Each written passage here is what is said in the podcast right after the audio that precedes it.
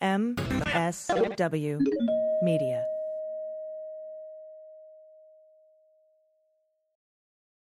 Hey, it's Kimberly, host of the Start Me Up podcast. If you like your politics with some loose talk and salty language, you're going to love my show. I interview the coolest people like Mary Trump, Kathy Griffin, and DNC Chair Jamie Harrison. The Start Me Up podcast has an easygoing, casual style and a strong emphasis on left-leaning politics. We also have frank discussions about sex and more than a few spirited rants. Just visit patreon.com/startmeup or wherever you get your podcasts and start listening today.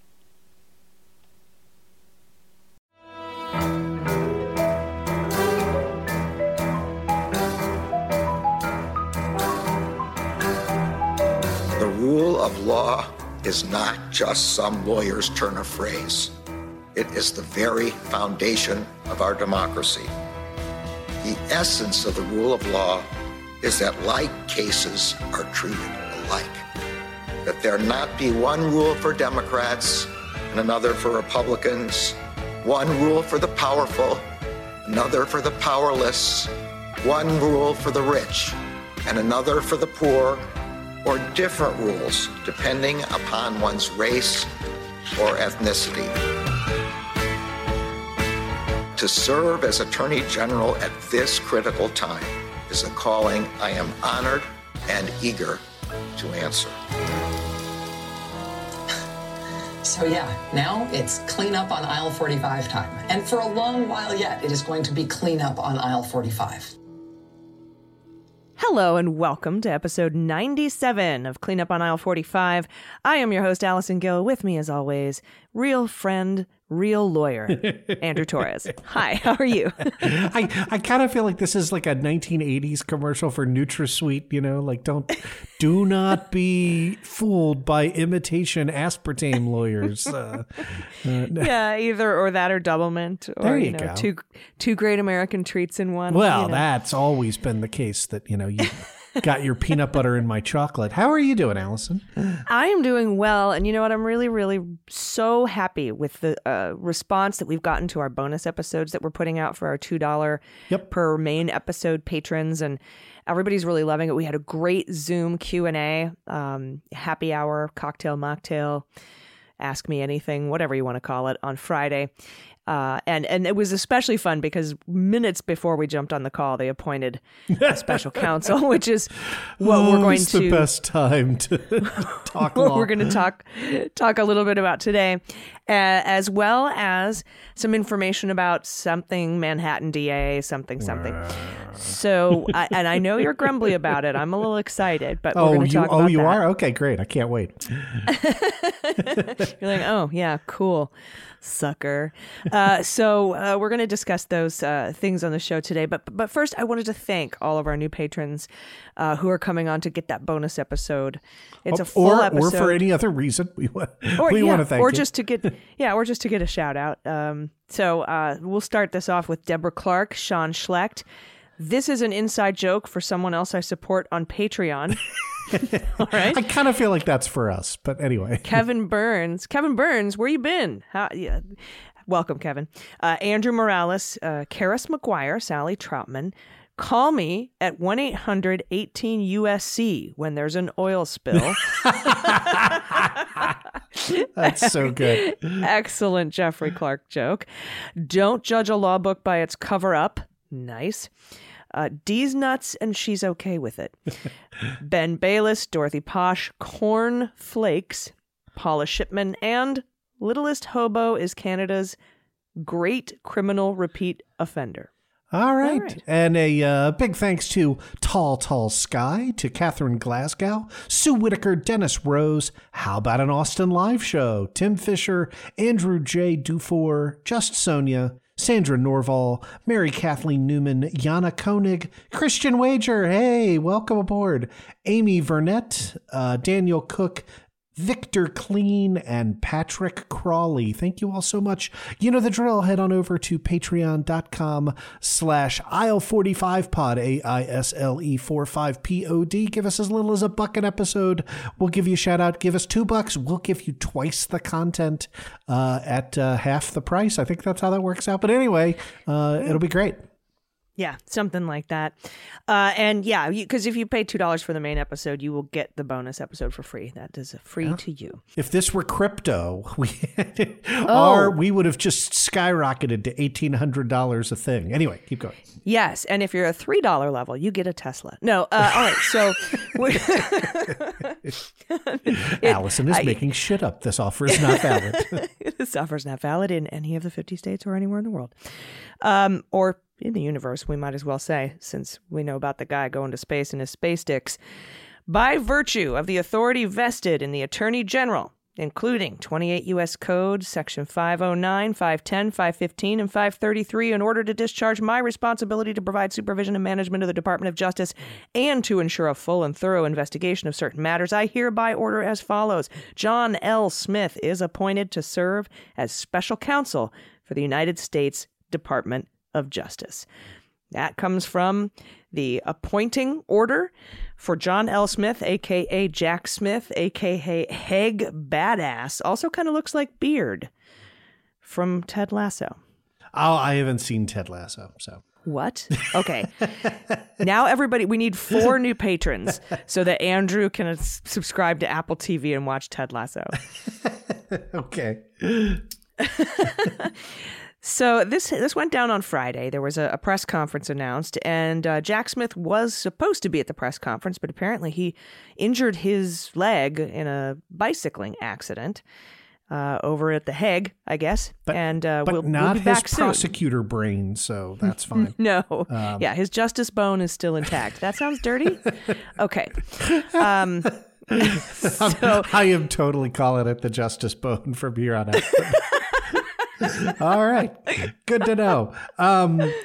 To actual law stuff. So just as the lay of the land, remember that there is no independent counsel statute any longer. What that list of authorities at the beginning embedded in there was 28 U.S.C. 510, which says the Attorney General may from time to time make such provisions as he considers appropriate. I kind of wish they'd get rid of that gendered language, but appropriate, as he considers appropriate, authorizing the performance by any other officer, employee, or agency of the Department of Justice of any function of the Attorney General. So that's what's happening here, is that Merrick Garland is taking a section of his authority and delegating that authority out to Special Counsel Jack Smith.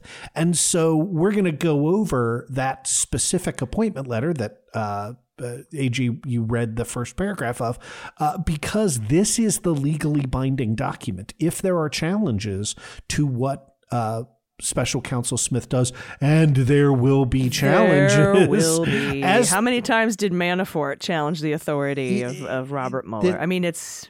And lost, by the way. They were like 0 for 23 on those challenges. This is the exact same process that was used to name Robert Mueller. And the Trumpers have been, their argument, they've got one play in the playbook, right? They've got the run it up the middle play. And that is, you don't have the authority to do X, whether it is, alleging that the January 6th committee didn't have the authority to issue subpoenas or conduct investigations, or you will hear that the special counsel does not have the authority to do, whatever it is that he does. And it will almost certainly be incorrect. So that keep that in mind as Allison, as you take us through what it says. Yeah, I want to get into that, but I want to dispel a couple of myths, and we'll be dispelling some myths throughout this show. First of all, I've heard some pretty big influential accounts on social media saying that Garland is only making this appointment of a special counsel to silence GOP critics. And I have to emphasize to everyone, his appointment of a special counsel is not to silence GOP critics. They aren't fucking idiots. They saw what happened in the Mueller investigation. They know what's coming. And they're doing this despite the GOP critics that will come out and say it's not legitimate or it's a political witch hunt. The reason Merrick Garland did this, and he was clear about this, and he's clear about this in the letter, and we'll go over in the appointment affidavit, we'll go over that in a second, is because that's what the right thing to do is. It's to preserve the independence of the Department of Justice, and like we always do on Cleanup on Aisle 45, and I know you do on OA and I do on The Beans, if this were Bill Barr appointing a special counsel to investigate Joe Biden when he, after he announced he was running for president against Donald Trump, that would be a conflict. I think everyone agree that would be a conflict of interest because his political opponent appointed him. Same thing here. Of course, now these are legitimate investigations, and the shit that Bill Barr launched, they were not. This is one of those that is incredibly easy to just put the shoe on the other foot, right? Imagine that George W. Bush, right, had his attorney general, I think it was Fredo Gonzalez by 2006, arrest Barack Obama, right? Like, because this is what we want, right? Like, we want a criminal indictment of Donald Trump. Donald Trump is the odds-on favorite to be the next Republican nominee. And so if you had an unbroken line of the incumbent Democratic president appoints an attorney general who then, acting on his own initiative, but subject to being fired by the president if he doesn't do his job properly, then indicts your likely opponent 2 years before presidential race, like that there is no way that that Democrats would accept that, right? Like, Democrats created an exception during the Bill Clinton impeachment hearings to, but it's okay to lie under oath if it's about sex, because of the feeling that you and I have revisited this, and, in the light of history, I kind of wish it had gone a little differently. But at the time, right, like, everybody lined up behind Bill Clinton because of the idea that this was Newt Gingrich and the Republicans sort of laying a trap and, being deliberately partisan in an effort to get Clinton out of office. 96. Yeah. Right. 96. Yeah. If that was the case. You and I lived through that the result was, this looks entirely politicized. And so, if Barack Obama had been indicted by George Bush's DOJ as the presumptive, or at least, he was not the presumptive nominee in 2006, but he was, certainly, had given the speech at the DNC, right, was considered a very likely potential candidate, is at least in the position that Trump is in now.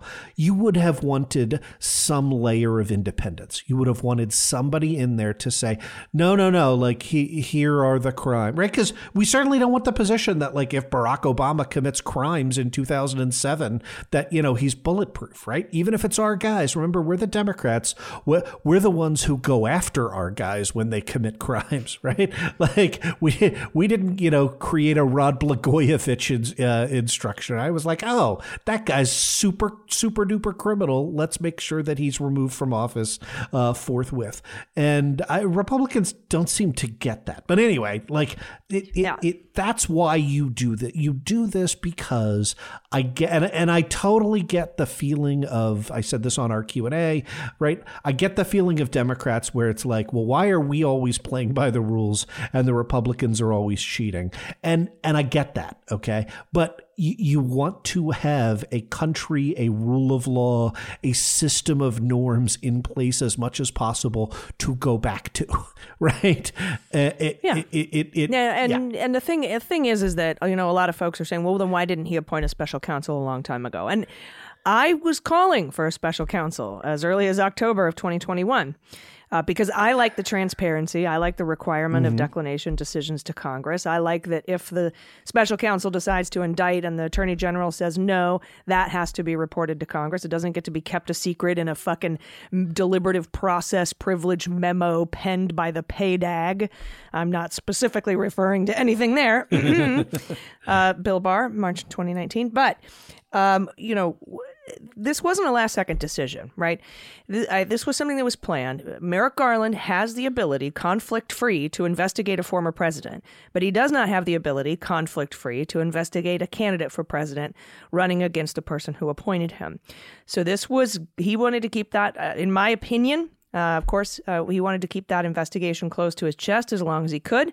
And then once Donald Trump announced, and perhaps, as Marcy Wheeler suggests, when the investigation ran up against members of Congress, for example, Scott Perry's phone, then it was time to appoint a special counsel. That's what triggered it. One of those two things or both. Well, and let me layer two things on top of that, right? Which is, number one, Merrick Garland's oft-stated aphorism that the DOJ speaks through its filings, right? And coming out and appointing a special counsel early in the process, I think, would have been speaking in a way that the DOJ was not ready to speak at that time, right? Yeah, by the way, this is the first official announcement by the Department of Justice that Donald Trump is under criminal investigation. Yeah, that is right. And it does name him by name. And then the second aspect is naming the special prosecutor early, I think, would have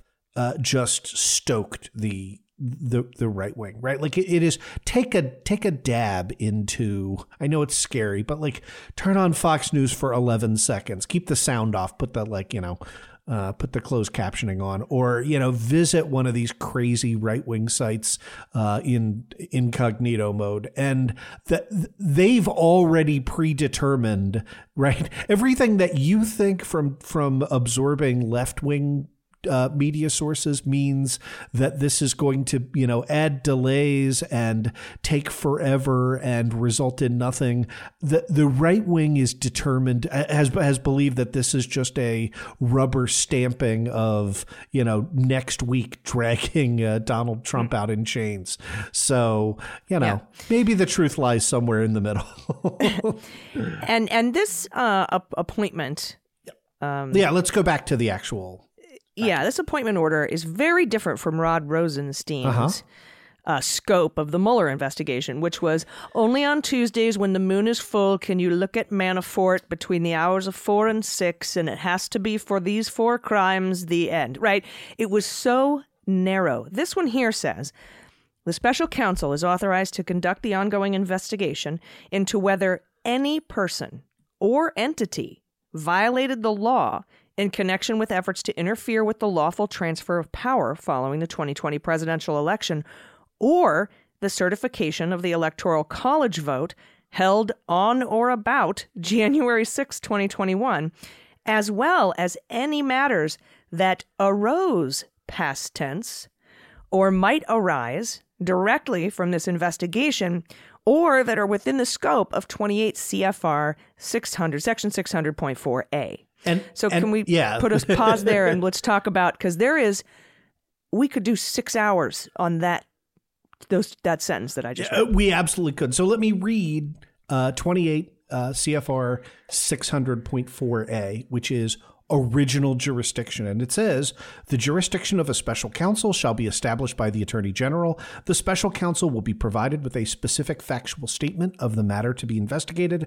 The jurisdiction of a special counsel shall also include the authority to investigate and prosecute federal crimes committed in the course of and with intent to interfere with the special counsel's investigation, such as perjury, obstruction of justice, destruction of evidence, and intimidation of witnesses, and to conduct appeals arising out of the matter being investigated and or prosecuted. So that's for when Trump dangles pardons or tries to call witnesses that are being interviewed by the special counsel, or that's the Cassie Hutchinson section. Yeah.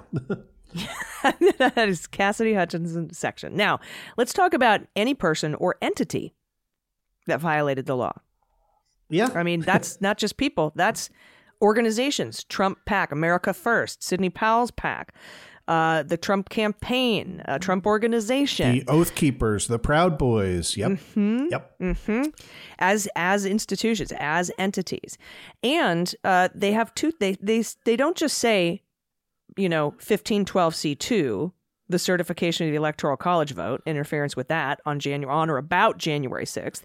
But they also say the lawful transfer of power, interfere with the lawful transfer of power following the 2020 presidential election. And that can encapsulate a lot of other things that are beyond just obstructing an official proceeding, doesn't it? I mean, it's so broad in scope. Yep. And same language, interfere with the lawful transfer of power or the certification of the Electoral College vote held on January 6th. Because remember that to deprive the United States of a thing just means, for example, delaying when a hearing takes place, right? And that is a fact that is in evidence, right? That cannot be disputed, which was that the January 6th Electoral Count Act certification, that hearing was disrupted for 6 hours and had to be convened later at a point after which, you know, John Eastman said, well, we've already done some light criming, so you know let's do some heavy criming on top of it.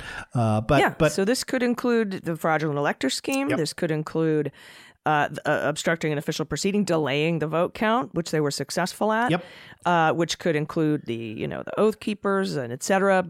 From a different standpoint though, because they do go on to say that this authorization does not apply to prosecutions currently pending in the District of Columbia, yeah, as well as future investigations. But if there's somehow a direct connection or a conspiracy connection between Trump and the Oath Keepers or rally organizers or rally funders and the obstructing an official proceeding and the violence at the Capitol, a seditious conspiracy type situation or incitement for insurrection or inciting a riot, et cetera, that all falls under here if Trump did it and it's not already a case before the D.C. U.S. attorney. Yeah, and this makes it clear that what the D.C. U.S. Attorney's Office is prosecuting are the boots on the ground, right? And that is followed by a sentence that says, those investigations remain under the authority of the U.S. Attorney for the District of Columbia. Further delineation of the authorizations between the special counsel and the U.S. Attorney for the District of Columbia will be provided as necessary and appropriate. Here's what that means, okay?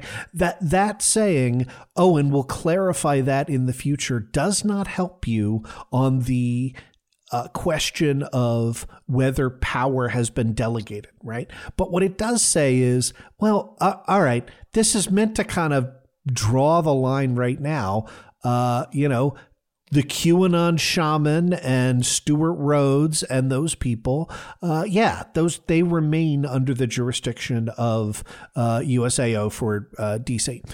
But if something comes up and it is necessary to then transfer a person or persons or organization over to the special counsel's authorization, we will have that ongoing conversation. That's what that last segment means. And you put all of that together in this B subsection. The A subsection just says John L. Smith is appointed to serve as special counsel.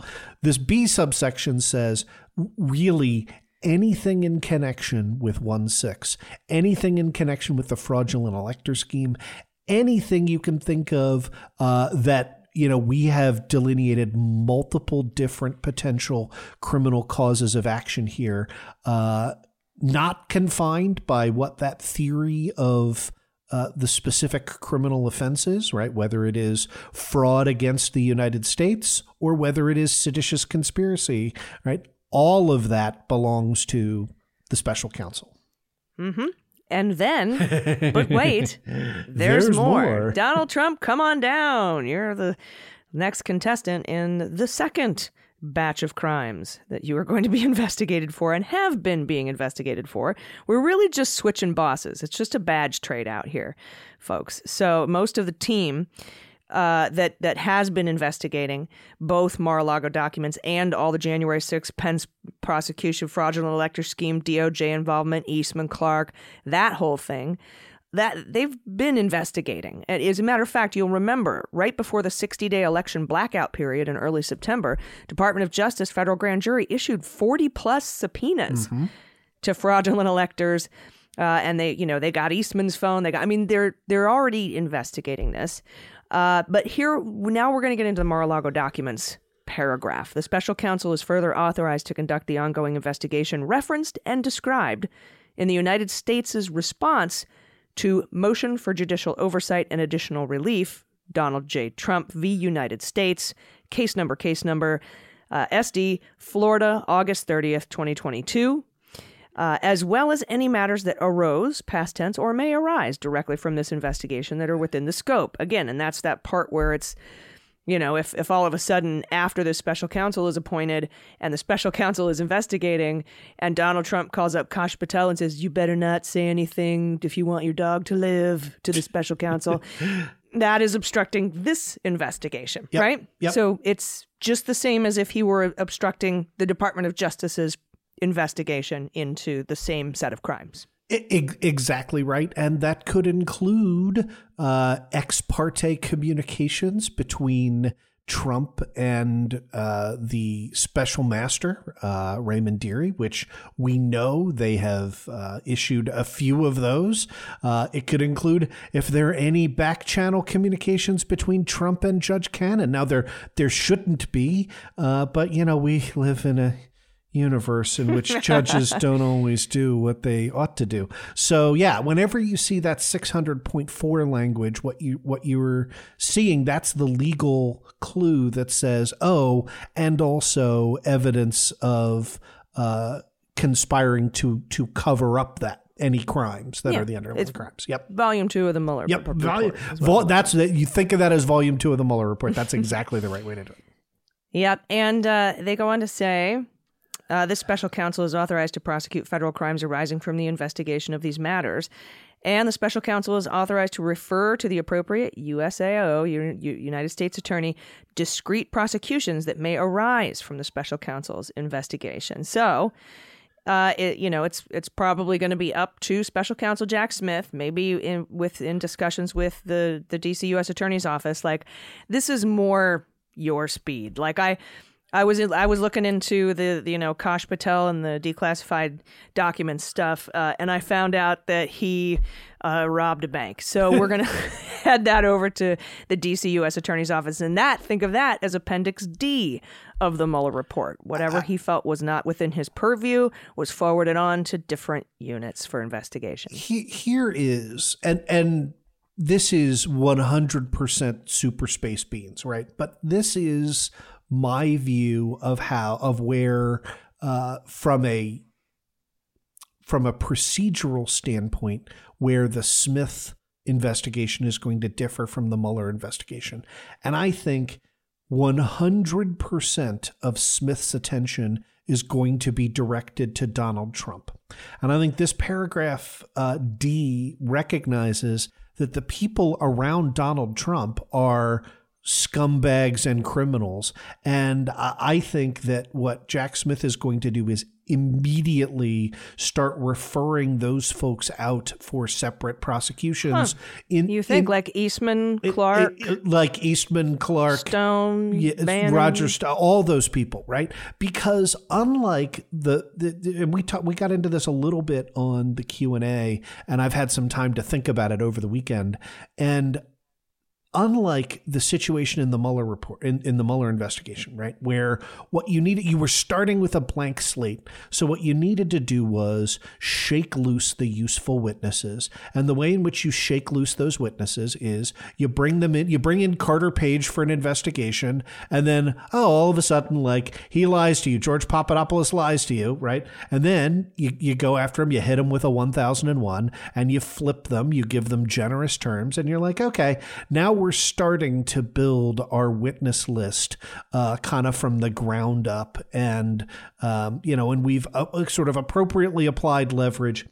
In this case, I think that work has been done, right? You know, the folks who have flipped for, and to what degree, right? Like, Bill Barr, God help me, has flipped to a certain degree, right? Even Mark Meadows, who has still stonewalled, who still owns a controlling share in a super PAC designed to promote the big lie. So, like, let's not be fooled into thinking he's not a super big piece of shit, right? But even Mark Meadows has voluntarily produced some documents, right? So the universe of what we know about this, of what the DOJ knows about its investigation, is already pretty well populated. So my belief, I am totally wrong on this. I am not a prosecutor. If you are, we've got a bunch who listen to the show. Feel free to write in and say you would do it differently. But I think it's a big lift teeing up a prosecution of the president of the United States. No one's ever done that before. And so I think that that this is designed to say, hey, don't get distracted like Andrew answering a 2-sentence question in 13 and a half minutes, right? You come up with, crazy crime committed by Roger Stone, refer that shit out, but keep your eyes on the prize. That's how I read it. I, again, speculation, but that's my view. I read it a little bit different. All right. Respectfully, I think that the Mueller investigation was about Trump to a degree. He knew he couldn't indict him from the get-go, from the jump. But he wanted to investigate. And I think the idea was to hand it off to Congress and hope to God they fucking did something. But I think preparing an impeachment brief is different than preparing for trial. Anyway. Okay. Yeah. Well, I still disagree. Yep. I still think that I think that if we get indictments for Eastman, Clark, the big guns around Trump and Trump, I think this special counsel will be issuing those indictments. And I just personally, my space beans are that the handoff prosecutions are for things that don't have to do with the attack on the Capitol or the Mar-a-Lago documents case. If we found that Sidney Powell, was defrauding her donors, for example. That could never happen. I don't think that case, and that's under investigation, but I don't think he would be the one taking that over. Yep. I think he would be like, you stay with that. Yep. But that's just my thought. No, we'll let me say, I think that and the cool thing is we'll know because it's a special counsel, we will get all of the declination decisions, why you didn't prosecute and why you did prosecute and who you're prosecuting. And for each person who's investigated, we will know why they didn't prosecute. Did they not have enough evidence? Did they not meet the third, nexus to an official proceeding requirement on, obstruction of justice? It does. But, I'm just throwing shit out there. We'll find out all of those details. And that is why I've been wanting a special counsel for so long. But Merrick Garland wouldn't appoint one because he wasn't a presidential candidate at the time. Trump was not a presidential candidate. So there was no need to appoint a special counsel until he became that and the conflict of interest arose. And that's what I think. No, and let me be clear that I think that is, you are far more likely to find folks who agree with your position than with mine, right? Like I'm the one who's sort of going out on a limb here. So I'm glad you described what I think that the normal course of that would be. And it's a good point because you're right. Because Mueller was not able to and knew from the beginning he was not able to indict the president. Like you said, it becomes a different investigation. The investigative steps are the same, but the outcome is not a potential indictment. So, that could be like just his focus. Do I indict Donald Trump? Do I or do I not indict Donald Trump? Why or why not? And everything else, your D.C. U.S. attorney handles. Yep. Yeah. So, but we'll see. We'll see how it goes. We should take a quick break right here before we get over to new developments in the special counsel case that are already happening. And also of interest, though, you brought up, and it's brought up in this document, Andrew, the Trump v. United States. That's the Judge Deary, Eileen Cannon, Federalist Society weirdo order appointing a special master. And today, as we record this, the hearing has not taken place for oral arguments in that case. But by the time you hear this episode, it will have taken place yesterday. And it is possible that there could already be a ruling from the 11th Circuit by the time this drops. Now, I'm going to say it might take a little bit longer than a day, but because we have very recent exact precedent using the exact same case with the classified documents, I'm going to do some super space beans and say that by the time you're listening to this episode, the 11th Circuit will have issued a stay on a vacated Judge Cannon's order or stayed it. Yeah, this would vacate the order and would dismiss the case as being as lacking subject matter jurisdiction in the federal courts. Ah, that's right. Dismissed over lacking jurisdiction. Equitable, right? Subject matter, yep. Equitable. Anyway, yeah. So that I'm going to go ahead and go out on a limb and say it will already be overturned. And that will be very, very interesting, because then as we go back to the appointment letter, right, Jack Smith has already noted his appearance before the 11th Circuit, and the scope of his authority is to conduct the ongoing investigation referenced and described in that lawsuit, as well as matters that arose or may arise from that investigation, and the 600.4a stuff, which is efforts to obstruct that. So dismissing out that incredibly bizarre whatever it is, right? It's not, again, it's not even a complaint. It was just a random request for relief with no supporting evidence that didn't belong in federal court. That in no way affects the jurisdiction of Jack Smith's ability to continue to investigate into the Mar-a-Lago stuff, despite what you might hear from, you know, right-wing spins. And then all of the documents... Yeah, and, that Deary has would go to him. Yep, that's exactly right. And also, it just occurred to me. Do you remember how everyone was like, "Why isn't there a Southern District of Florida U.S. attorney getting really involved in this case?" You know, we see Gonzalez's name on some of the documents, but not in a lot of the filings. And people were saying, well, you know, maybe it's because they haven't decided where they're going to try the case yet. Maybe, you know, they don't know if it's going to be D.C. or Florida. Do you know what I'm talking about? Mm-hmm. Now I can't help but wonder, is it because they were anticipating the appointment of a special counsel? Could be. Well, you know, hard to say. But, you know, again, one of the things, there's so much here that, you know, you just have to, from a legal perspective, be appreciative of the hard work of dotting the I's, crossing the T's that that Merrick Garland's DOJ has done here, and navigating the unbelievable shitstorm that was the Judge Cannon filing. It still is, you know, at least as of this recording, the Judge Cannon filing is one of those where, like, as a lawyer, like, again, left, right, center, you could disagree with everything that I have ever said. That was a challenge when you had a nonsense filing unsupported by law that went in front of Trump's pet judge, who then not just granted everything all the relief that Donald Trump wanted, but specifically watched and intervened at the moment that the special master, whom she appointed, who was handpicked by Trump, right? The moment that special master might have gotten Trump into trouble, she jumped in and intervened proactively to save Trump again. As a lawyer, it's really hard to navigate that and win when the deck is stacked against you, and without losing sight of the fact that their secondary goal is to waste time. Right. Mm-hmm. And we've done none of that. It's really, really impressive lawyering. Yeah, it truly is. And we'll be back to talk a little bit more about something you just mentioned, which is the notice of appearance in the 11th Circuit, along with a couple of other cool things signed by the one special counsel, Jack Smith. Everybody stick around. We'll be right back.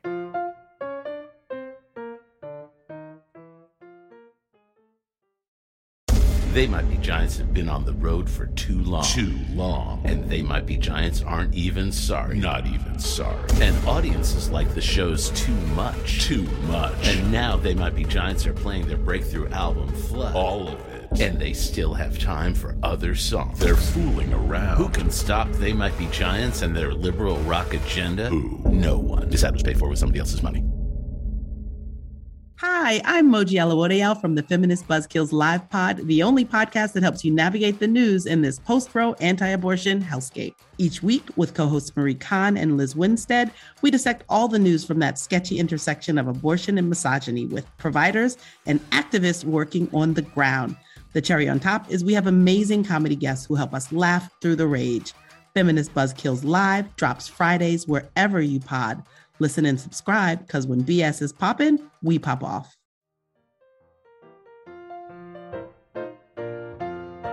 Everybody, welcome back. We have more patrons to thank.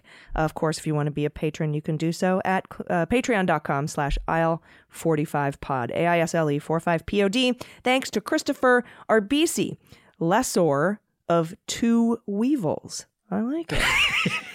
I like it. So can I lease 2 weevils from you? That's awesome. Justin Aronson, Catherine Sumter. I love 9/11 jokes.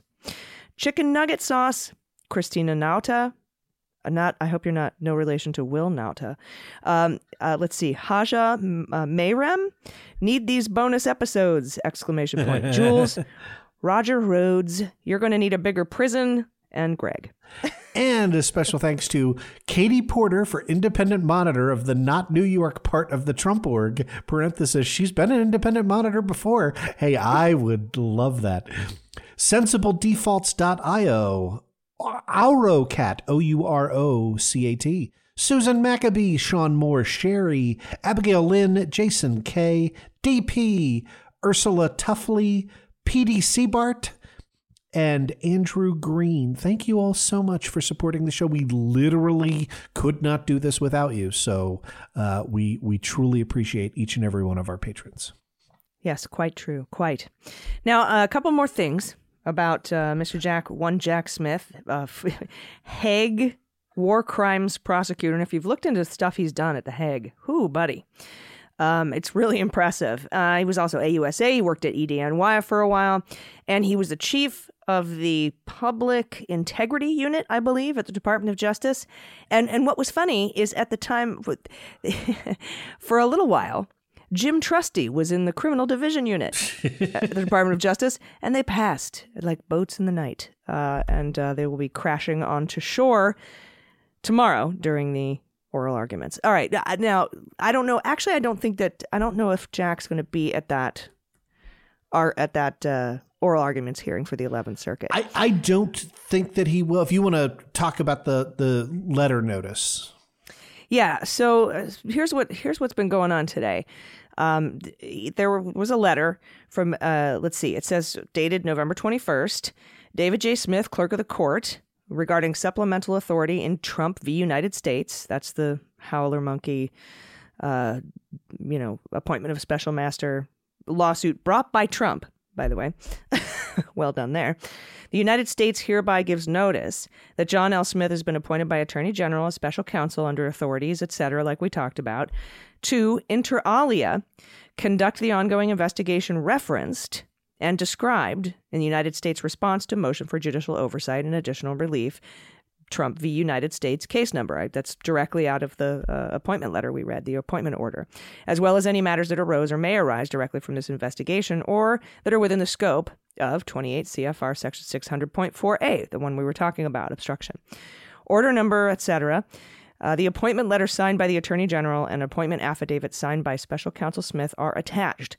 Special Counsel Smith has reviewed the filings in this litigation. This is the 11th Circuit one that's going to be happening this week, and approves of all the arguments that have been presented in the briefs and will be discussed at the oral arguments in this case. Special Counsel Smith's name will be affixed to future pleadings filed in all matters falling within his appointment. Respectfully submitted, Juan Antonio Gonzalez. That was the Southern District of Florida person from the U.S. Attorney's Office that's just kind of been at the bottom of the filings, hasn't appeared in any court or hearings or anything like that. Yeah. So 2 things, right? The first is I read that last paragraph as saying that Special Counsel Smith will not be present at that oral argument. He's going to let the folks who have already briefed it up argue. I think that's a very smart course, right? Like the existing team has done pretty damn good job, as we were talking about before the break. The other thing, and this is, sort of unrelated, but I wanted to add, I know you have been doing some digging. I've been doing the same, and I reached out to my DOJ contacts to ask them, sort of what their thoughts were about this guy. And again, these were all on background, not for attribution. But this is somebody who is a prosecutor, Jack Smith, who is a prosecutor, who is a trial lawyer. He's not in there for an ideological reason. He's in there to try criminal cases.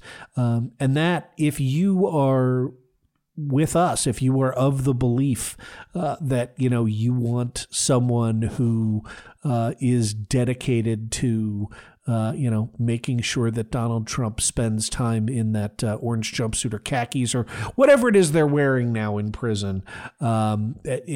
Everything I've heard back is, yeah, this is not a political guy.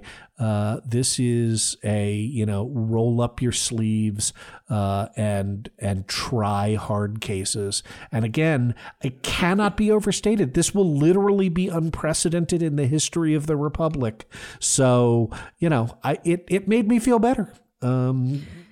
Yeah. And we talked about this a little bit on our bonus episode over the weekend, and I spoke to Andrew Weissman about it. And that interview is available on the Daily Beans that came out on Monday a couple days ago. And he said he's very aggressive. He's gets shit done. He doesn't, again, without fear or favor, pops into my head when I hear Andrew Weissman talk about this guy. And I think they worked simultaneously at the Eastern District of New York for a while. Yep. I heard the phrase, just not to interrupt, but to piggyback on that, I heard the phrase, pushed the section to be less risk averse, end of quote. So, yeah, if you're sick of chicken shit prosecutors, and we now have two leads into the next story, you know, you should love Jack Smith.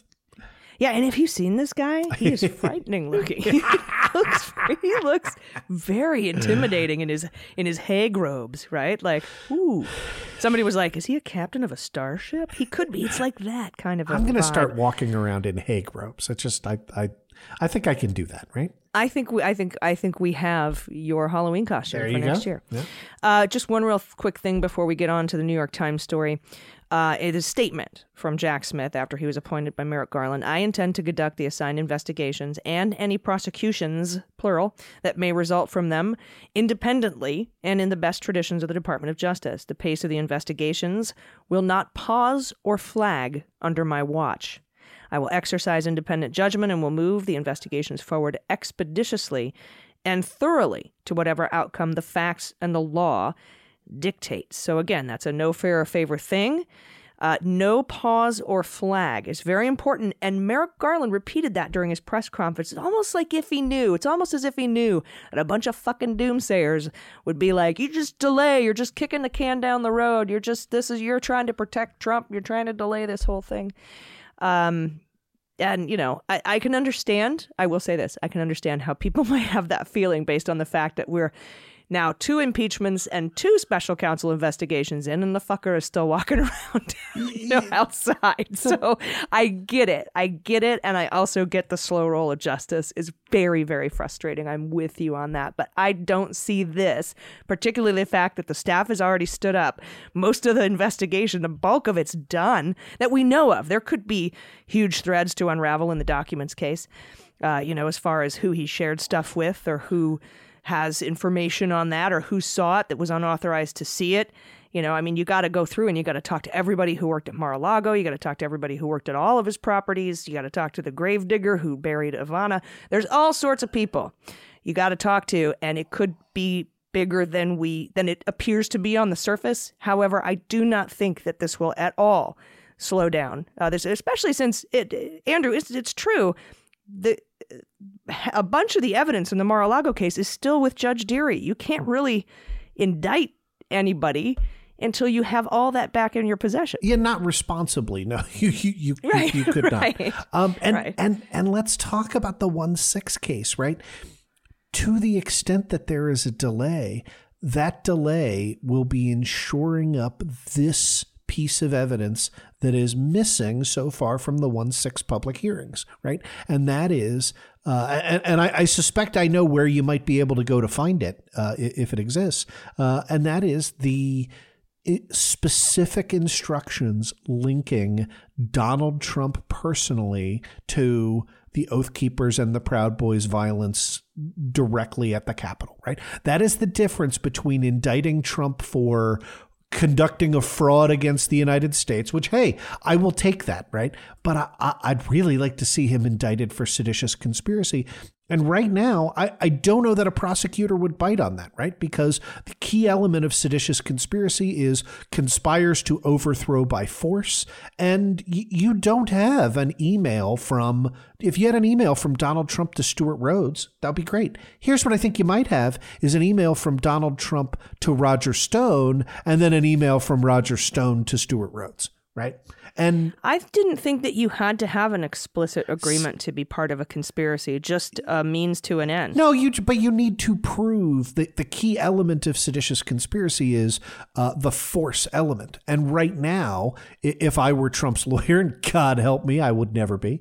But I think you would be able to say, like, for purposes of that offense, the most you can prove is that I wanted to overthrow the government by force of my personality. But I said, go and be peaceful. I tweeted all the time. We're the peaceful folks. We do this. Right? It's all bullshit. But, you know, if you're a prosecutor, you want to have something better than just, you know, come on, that's Trump's bullshit, because, you know, look at what happened. Again, I keep pointing to this, but the Northern Virginia successful prosecution and conviction of Paul Manafort in front of a jury with several Trump supporters on it, right? We don't just want to bring a case that, like, you and I agree, really, you and I are ready to convict Donald Trump right now. The question is, who's going to be on that jury, and how can we move somebody who wants to give Donald Trump the benefit of the doubt? And so, yeah, but I will say, with regard to Jack Smith being a not risk averse type of a fellow, I feel like he doesn't put too much weight on how he thinks. He went after John Edwards. Yep. No. I don't want to lose that thread. All I want to say is that in my view. No, but true. Yeah. And that's why on our Crimes and Crimes and Crimes shirt, we have 1512 C2 and 371, but we do not have seditious conspiracy. And frankly, I was fucking shocked when they hit the Oath Keepers and the Proud Boys with seditious conspiracy. I thought for sure we'd end up with 1512 C2, but seditious conspiracy, after like 3 failed attempts in the last 50 years to prosecute that crime, I was very surprised. And again, I have always viewed that as a sign that the DOJ is considering that as a top line offense against the Proud. There's no way you would charge the underlings with seditious conspiracy and not charge the ringleader without at least investigating. And that's what Jack Smith has to do. Yep. He has to go through and investigate all of these things, decide what he's going to prosecute, what he's not going to prosecute. We could see a declination for seditious conspiracy with the prosecution for obstructing an official proceeding in 371. And we could see a prosecution for 2071 and what was it, 604? In the documents case, but not 793, but 1519. Like, we could see this go back and forth in those kinds of ways. I mean, I think they've got him dead to rights on 793. Yeah, 793 seems completely right, straightforward, for reasons we've said on the show. And one last thing, which is if this turns out to be a disappointment, we're not carrying water for anybody, right? And that will transition to the next segment. But yeah, like, if this turns out to be, you know, a chicken shit prosecutor, no indication of that so far, that we're not going to be shy about calling that out. So if he fails to indict Donald on anything, that'll be a disaster, and kind of be the end of rule of law in America. Absolutely, and I will be rightfully pissed. And, although right now I'm hopeful, but I'm always hopeful. And again, remember, we now get that. You made this point at the beginning. I just want to emphasize it.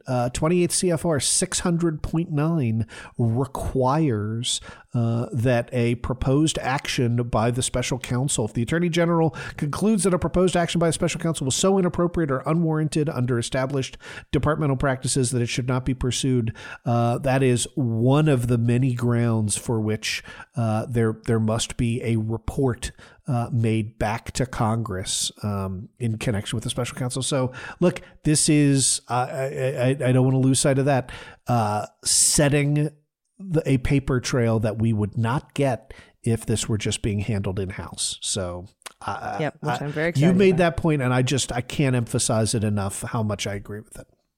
Cool. All right. Next up, if we want to talk about womp prosecutors. This is from the New York Times. This is written by Bromwich, Protests and Rashbaum. the Manhattan District Attorney's Office. And to remind everyone, that's not the Southern District of New York. This is the Manhattan DA's office. It is this formerly Cy Vance, now Alvin Bragg. They are the ones who brought the 15 or so felony charges against the Trump Organization and Weisselberg, but failed to indict Donald Trump. They didn't close the case, but Dunn and Pomerantz, the two lead prosecutors working on that case, resigned in protest, at least one of them we know in a very sternly worded letter, to Alvin Bragg, saying that they were upset that Alvin Bragg said, I'm not going to prosecute until I get new crimes or new evidence. Well, apparently something's happening because Manhattan District Attorney's Office has moved to jumpstart its criminal investigation into Donald Trump, according to people with knowledge, seeking to breathe new life into an inquiry that once seemed to have reached a dead end. And at first I thought, oh, great, the tax fraud scheme. No, it's not for the tax fraud scheme. It is for the Stormy Daniels hush money payment. And so, and I'm sure, I don't think we have to refresh our listeners' memory as to what the hush money scheme was. It was, I think, Michael Cohen took out a HELOC or a second mortgage or something and paid $130,000 to Stormy Daniels, and Trump paid him back under the guise of legal services. And so that and I just have to say this, through the vehicle of an illegal LLC, Essential Consultants LLC, just to tee you up for one of my favorite Allison lines. It's fucking essential. Yeah, so that one, not the, and I swear to God, I saw it and I was like, oh, so maybe the Weisselberg testimony is pumping new life, or they have new evidence in the tax fraud case, you know, all of the, you know, inflating your assets and deflating them based on who you're showing them to, the tax man or the insurance man or woman, or anyone, person, tax person, insurance person.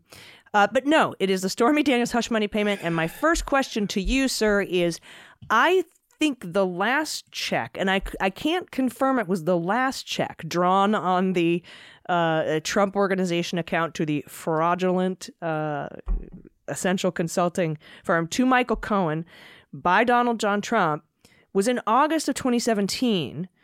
Now, there maybe perhaps were payments after that I don't know about, but does the 5-year federal statute of limitations apply in the Manhattan District Attorney's Office for hush money payment or fraud or falsifying business documents, for example? Or could this be connected to the Trump-Org and Weisselberg just fraud scheme stuff that didn't end and still is going on, and they had to put in a financial observer for that, so that the statute of limitations clock hasn't even started ticking yet because it's just part of a broader bullshit fraud scheme? I can't figure it out. I don't think you can bootstrap the specific Stormy Daniels $130,000 payoff onto any larger scheme, right?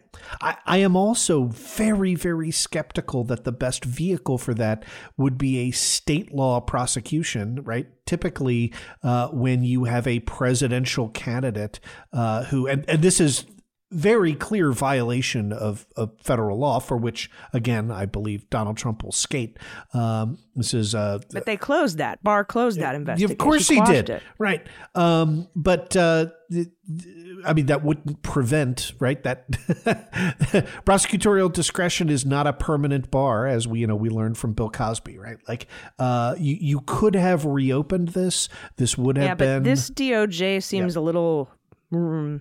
Yeah, I agree. Reluctant to reopen shit that Barr closed or to add new arguments to Barr's old arguments. They seem to just want to carry it forward in a perceived preservation of, the integrity of the department, despite the asshole who sat atop it. Yeah. And that's a valid criticism of Merrick Garland. It's one we knew, yes. Right? We've talked about him being an institutionalist. And so, I'm not surprised that they have taken that position, but they don't have to. And as you have pointed out, that case has probably expired because the campaign contributions FECA violations are subject to a 5-year statute of limitations. That's 52 U.S.C. 30145, which is the same as the general, like most federal crimes have a 5-year statute of limitations. Most state crimes have a 3-year statute of limitations. So how could they possibly do this? Either way, what you would have to do is you would have to say that there was an active effort to conceal the underlying crime. And so that lack of, you would have to argue a discovery rule, right? You would have to say that lack of knowledge was what prevented the clock, tolls the clock from running until it gets discovered. How does it get discovered? It gets discovered, maybe when Stephanie Clifford, Stormy Daniels, files her lawsuit, right? But even now, that's going to be a challenge to get within a 3-year statute of limitations in New York. But all of this is just whistling past the graveyard. This New York Times article is complete and utter bullshit. This is the result of Alvin Bragg sending a PR flack to go woo a couple of New York Times reporters. And here's, again, how you know. And that is that I'm going to read you the moment where I laughed out loud in reading this article this morning and then sent it back to you. To help build the hush money case, prosecutors are revisiting another strategy that has yet to work, pressuring a top Trump lieutenant, Alan H. Weisselberg, to cooperate. Are you fucking kidding me? Weisselberg just did 5 months in Rikers and said, oh, yeah, you want to take me to trial? Take me to trial. Until Alvin Bragg caved on what was a no doubt about it complete game over tax evasion case that would have involved Weisselberg spending probably 5 to 7 years in prison. Instead, he basically gave him time served and this is the part that really gets under my skin. No requirement that he cooperate, no requirement that he testify truthfully. And sure enough, right, last week, he got on the witness stand and personally took responsibility for all of the fraud that happened during the Trump org, even though he's got the checks that are signed in Donald Trump's stupid fucking Sharpie. Yeah. But McConney didn't. McConney was granted immunity for his testimony. McConney testified that Donald was aware of the tax scheme. And I'm wondering if in some proffer session or after giving him immunity that they got information that Donald Trump was aware of that the hush money payment, was for that. And like a more definitive bit of evidence that Donald was aware rather than just, writing checks.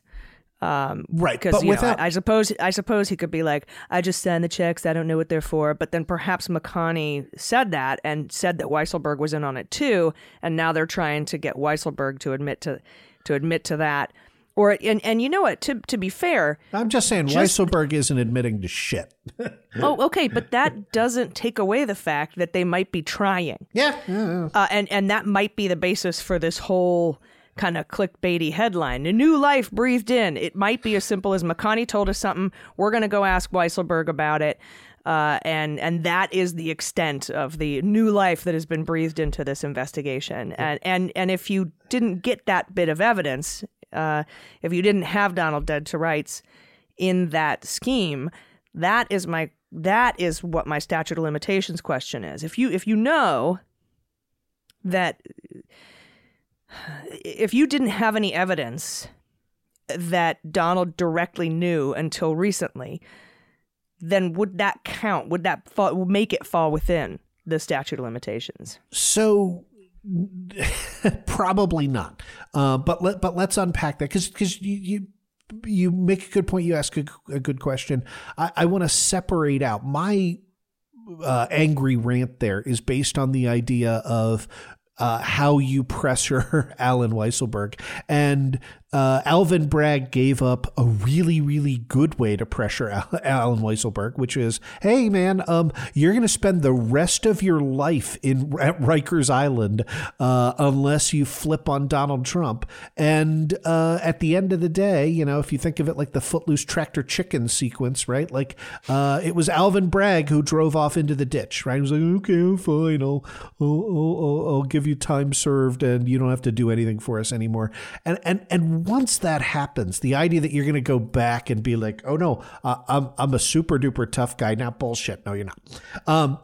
In terms of could there be would a piece of information about testimony about Donald Trump's state of mind be relevant for tolling the statute of limitations? Really hard to see how that could be the case, right? Because the discovery rule, again, basically says you can't run a defense like a statute of limitations defense, an equitable defense, if nobody knew or could have known that said crime took place, right? And so are you saying that this case isn't being revived and that they're lying to the press? I'm not. That would be a lot. I mean, I just can't. I can't figure out why, if it's for sure the statute of limitations is passed, why they would even give it a second look. Or why they would tell the press they were giving it a second look, regardless of how shitty it is that they gave a stupid sweetheart deal to Weisselberg. Yeah, I mean, I view this is why I said I think that it was, Alvin Bragg's PR people who, you know, talked to a couple of reporters at the New York Times, and if you look at what they promised to do in the article, right? They've promised to investigate, right? Renewed scrutiny of the Stormy Daniels hush money. Okay, well, I've promised to look at my file, right? That does not, in my view, or it doesn't mean that they've lied to the New York Times. Like, they may well be looking at that file, but I think the likelihood that it will lead to anything, the likelihood that anybody involved with Bragg's office thinks that this will lead to anything, I'd love that'd be the most spectacular Andrew was wrong of all time, but I don't. None of it makes any sense. If there was truly an appetite for going after Donald Trump, you would have used the much stronger vehicle that they had, right? The case that was built up by Pomerantz and Dunn that led them to, like, that was the best way, you know, to squeeze Weisselberg, because, like, we know that's if you're going to charge Donald Trump with a financial crime, you need the testimony of the guy who knows where all the bodies are buried, and that's Weisselberg. And Weisselberg has lived his entire miserable 75-year-old life as a criminal, doing the, as a criminal lackey, laundering Donald Trump's criminal money. And, you know, the fact that he's going to spend, 5 months in prison and then skate, which he's now doing, is, continues to stick in my craw. And you can thank Alvin Bragg for that. You think? You think you're angry a little bit about that? Yeah, a little bit. Not giving up on that one. So I told everybody, check this out. I told Andrew I was interviewing Andrew Weissman. He's like, well, why don't you ask him what he's talking about with this damn thing? It's true. I love Weissman, the Just Security Brief. That's what I would ask him about. But if we have Weissman on this show, I'm going to ask him about his public. This will ensure Andrew Weissman's never coming on Clean Up on All 45. But Andrew Weissman publicly said, like, no, what they're going to do is it's this triple Xanatos reverse gambit where, yeah, I get that he didn't require cooperation, but, they're going to put Weisselberg on the stand and they're going to ask him about Trump. And when he says, well, I don't think Donald Trump had anything to do with it, then they're going to prosecute him for perjury. And I, yeah, then a, Then I'm fucking prosecuting Alan Weisselberg for perjury. When they had him on, had 30 him on, years max for tax evasion. Like, you know, I could give a monkey that file and they could get, you know, Weisselberg to serve 7 years. Yeah, and I still don't get the actual what went on, what's going on, and what the motivation is. I still don't understand it. I don't get it at all, unless it's Alvin Bragg didn't want to indict for some reason and then wants people to think he's still on it because he doesn't want to lose re-election. Yeah. I really have no idea, but I've always been like, something sketch is going on at the Manhattan DA's office. I don't know what it is, but thank God for Tish James and her civil suit, and thank God for Fonnie Willis, the Fulton County District Attorney, and thank God for Department of Justice under Merrick Garland, and now under our special counsel Jack Smith for at least investigating full-throated investigations into Donald Trump himself. Let me ask this, because I could be wrong, but I don't recall Alvin Bragg ever being the lead prosecutor on anything. And I will tell you, as a lawyer, as a trial lawyer who tries cases infrequently, because, you know,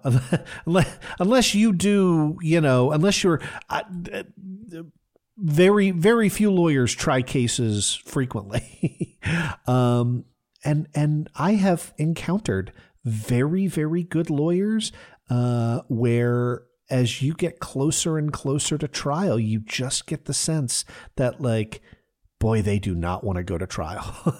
Right? They're happy to do all the prep work. They're happy to put all the files together. They're happy to do depots. They're happy to do motions practice.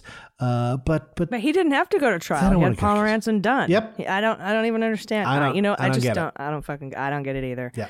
Right now, it just looks like a sweetheart deal for no fucking reason to me. And until something happens that proves otherwise, there you go. That's I've persuaded you to come around to the dark side on Alvin. No, Alvin not Bragg dark is side. Chicken shit. I've always been. You should check my Twitter feed. Your Twitter feed is number one on my. I want to talk to Pomerantz. I want to talk to Dunn. What the fuck is going on here? This makes no sense. Why are his top two amazing prosecutors resigning in protest? Something's weird. It's never been right. And I had him on for other reasons. I'll let you skate on that one. Okay. Thank you. And I would like to have him on again. So whereas I'm like, I would like to salt the earth and make sure nothing grows there ever again. You're so terrible. I love it. Extra whiskey for you tonight the lawyer dungeon after your fish heads. All right. Thank you, everyone, so much for listening to the show. Thanks again to our 56 new patrons this week. You will now have access to if you're at the $2 level, to that bonus episode. You can have our access to our Q&A stuff. Maybe we even post videos of pajama parties. I don't know. We'll figure it out. But you get a lot of cool bonus stuff when you're a patron, and we appreciate you because you make the show happen. Literally, we couldn't do it without you. We have editors and producers and admins and stuff that have to get paid, and we like to pay them a lot, and we like to give them health benefits, and we like to give them 401k matching. So that is what makes it possible, is your wonderful, wonderful support. So I don't have anything else this week, other than I am really looking forward to talking to you in the bonus episode this week about what goes on at the 11th Circuit Oral Arguments hearing. All right. Until then, I'm Allison Gill. I'm Andrew Torrez. And this is Cleanup on Aisle 45. Cleanup on Aisle 45 is written, researched, and produced by Allison Gill and Andrew Torrez, with editing by Molly Hockey. Our art and logo design are by Joelle Reeder and Moxie Design Studios, and our music is composed and performed by Adam Orr.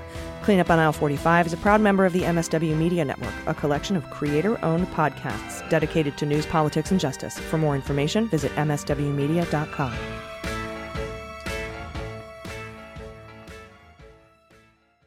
MSW Media.